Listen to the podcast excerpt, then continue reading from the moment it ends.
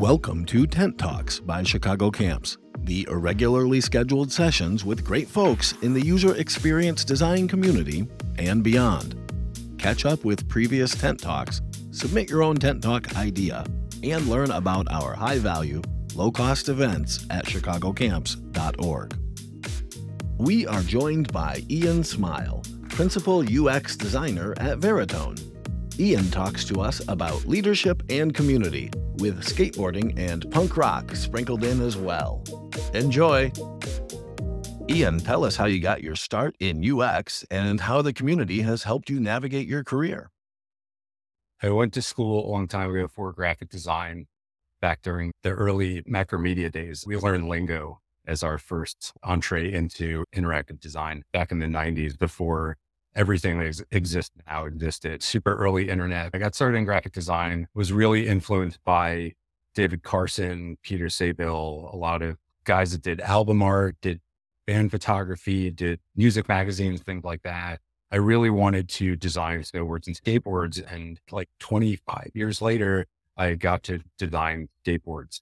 Took a while to get there, but it's been a journey. Back during the Flash days, I saw it up and coming. I was seeing early internet games were Flash. So I was interested in that. And just being able to do anything with motion was incredible. So I dipped into that on the side, got my first gig knowing Flash with the promise of learning HTML, CSS, JavaScript. I was hired on the basis of you know a little bit and we think we can grow that. And then getting into UX, it was just an obvious progression for me where a good chunk of my career not thinking about the customer. I thought about getting a thing up on a FTP server, basically. And that was just the way it was. There wasn't a lot of conversation happening around usability or accessibility that I knew of or in my space. Once I started learning about it, it's amazing how long we went without doing any of that, without thinking about content strategy. You have a copywriter and they write stuff and you throw spaghetti at the wall and it sticks. Once I started learning about UX, I was pretty fortunate. I took a week long certification at Rutgers around UX. And one of the professors as a part of that was Marilyn Tremaine, who was one of the special interest group founders and one of the pioneers of UX. Just hearing some of the old school PARC Xerox stories and things like that was really neat. Went to a couple conferences. I was living in Brooklyn by then and just started meeting all these people. Like Lou Rosenfeld was doing a happy hour. I started going to that. It was like design conversation plus networking plus here in Brooklyn. So it was always a cool group of people. Started meeting the right people and starting to have conversations around it. I just bought a stack of books, had that certification, and then just started dabbling until I started actually using some of the practice in my design process. I was in Brooklyn for 10 or 15 years. Moved out to California. I did a bunch of nonprofit work, and this gets into the community part. Like, obviously, running BKUX was amazing just for the people that we met. We had a couple workshops that we did with Uday Gajendar and C Portigal. So that was really fun. And just being in a room with people that wrote the books that you were reading is always neat. Then moving out here, I started going to all these state events where I had only seen these people in Thrasher when I was 13. And then you're standing next to them or skating next to them, which is crazy. And that's another part of my story with punk rock and skateboarding. You've been really turning your focus to leadership lately. How has access to and learning from the community you talked about helped you progress in your career?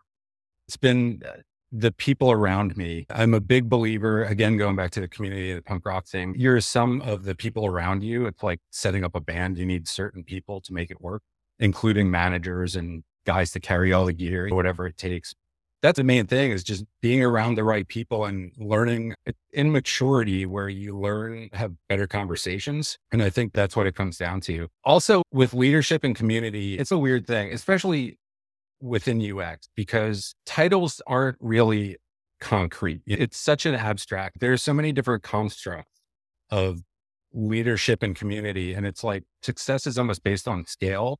And that's a thing where it gets weird, where if you're not leading 400 people, managers and layers and layers of people in an org, it's not seen as successful. If you're building and running a small team, you still have the same problems and challenges. That's where it gets a little wishy-washy. It's the same thing with community really is I started skateboarding.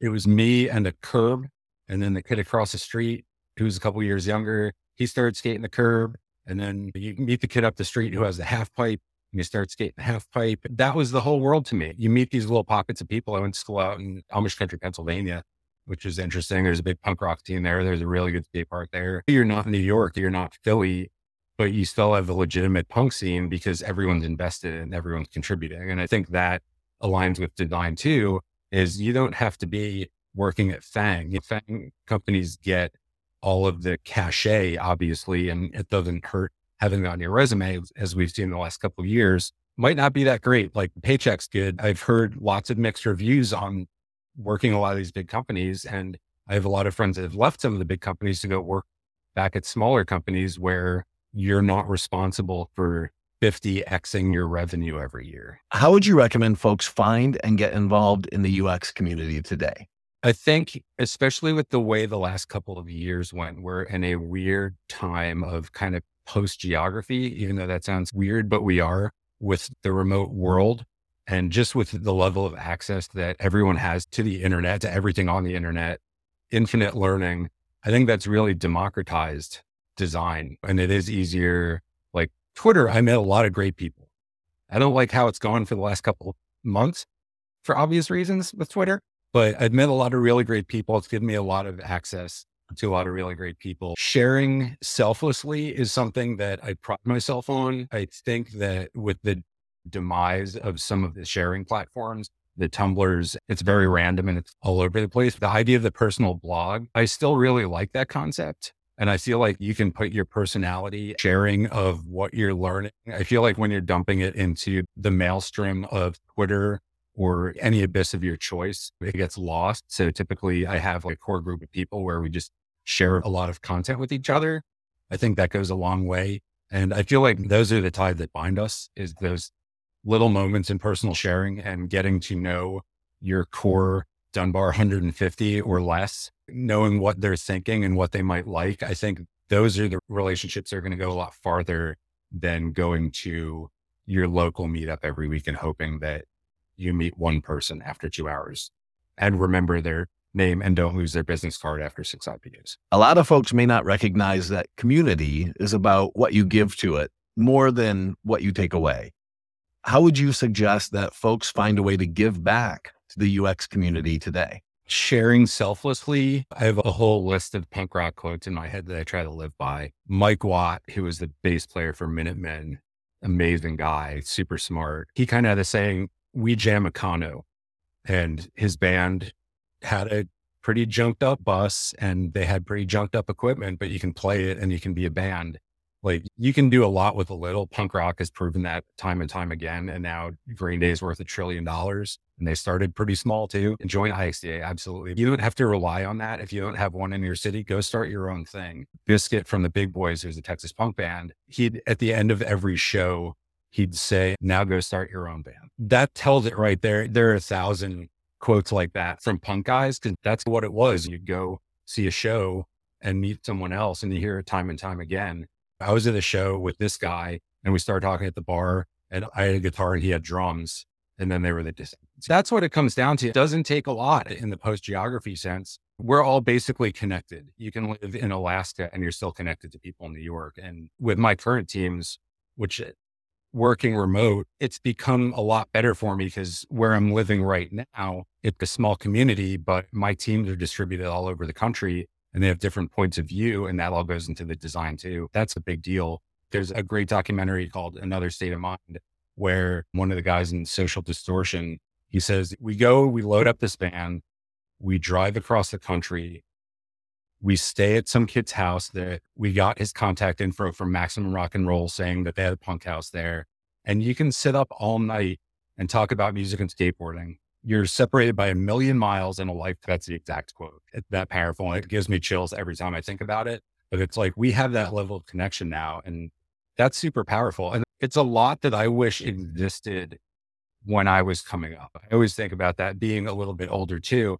I always think about that is how would my career have been different if I had the level of access to everything under the sun with one search result? Jump into Google, you can learn anything. There are so many frameworks you could just grab from no code is a reality. You can do so many things. It's amazing. You can become a chef. You can do anything. And I think that's also another thing, staying interested, which is a quote from Craig Stecyk. He says, the key to getting through this life is staying interested.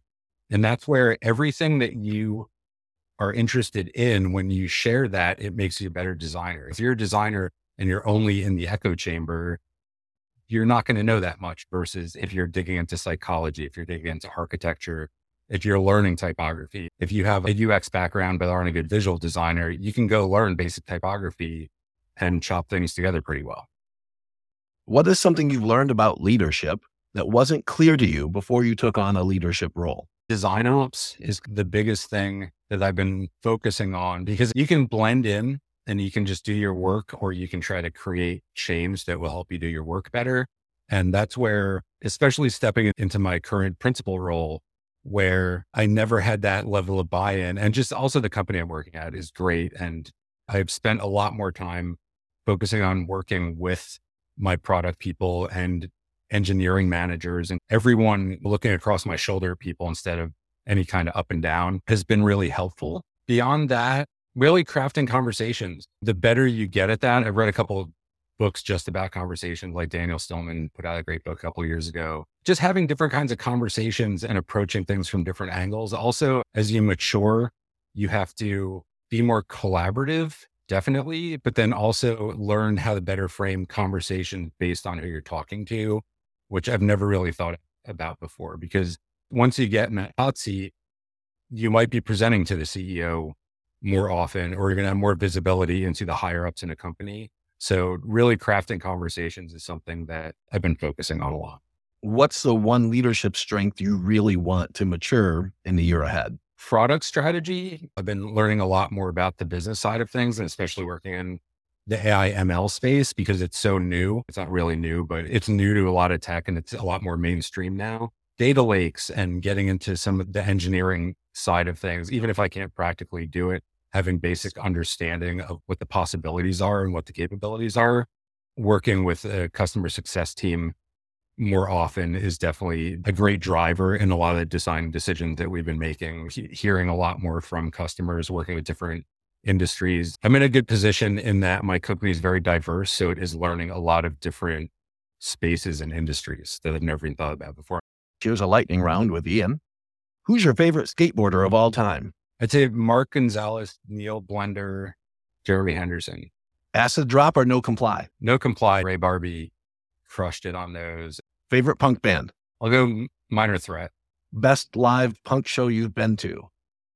I saw Dag Nasty in Orange County a couple years ago, and they were incredible because Brian Baker from Minor Threat plays with them, and they did Minor Threat, Minor Threat. Social Distortion in Lancaster in 1996 was incredible. Mike Ness got us into the show, so that was really cool. And 2014, I proposed on stage at the Bouncing Soul show in Asbury Park. That probably has to go first. I proposed on stage at the Stone Pony in Asbury Park at the Bouncing Souls show right before Christmas.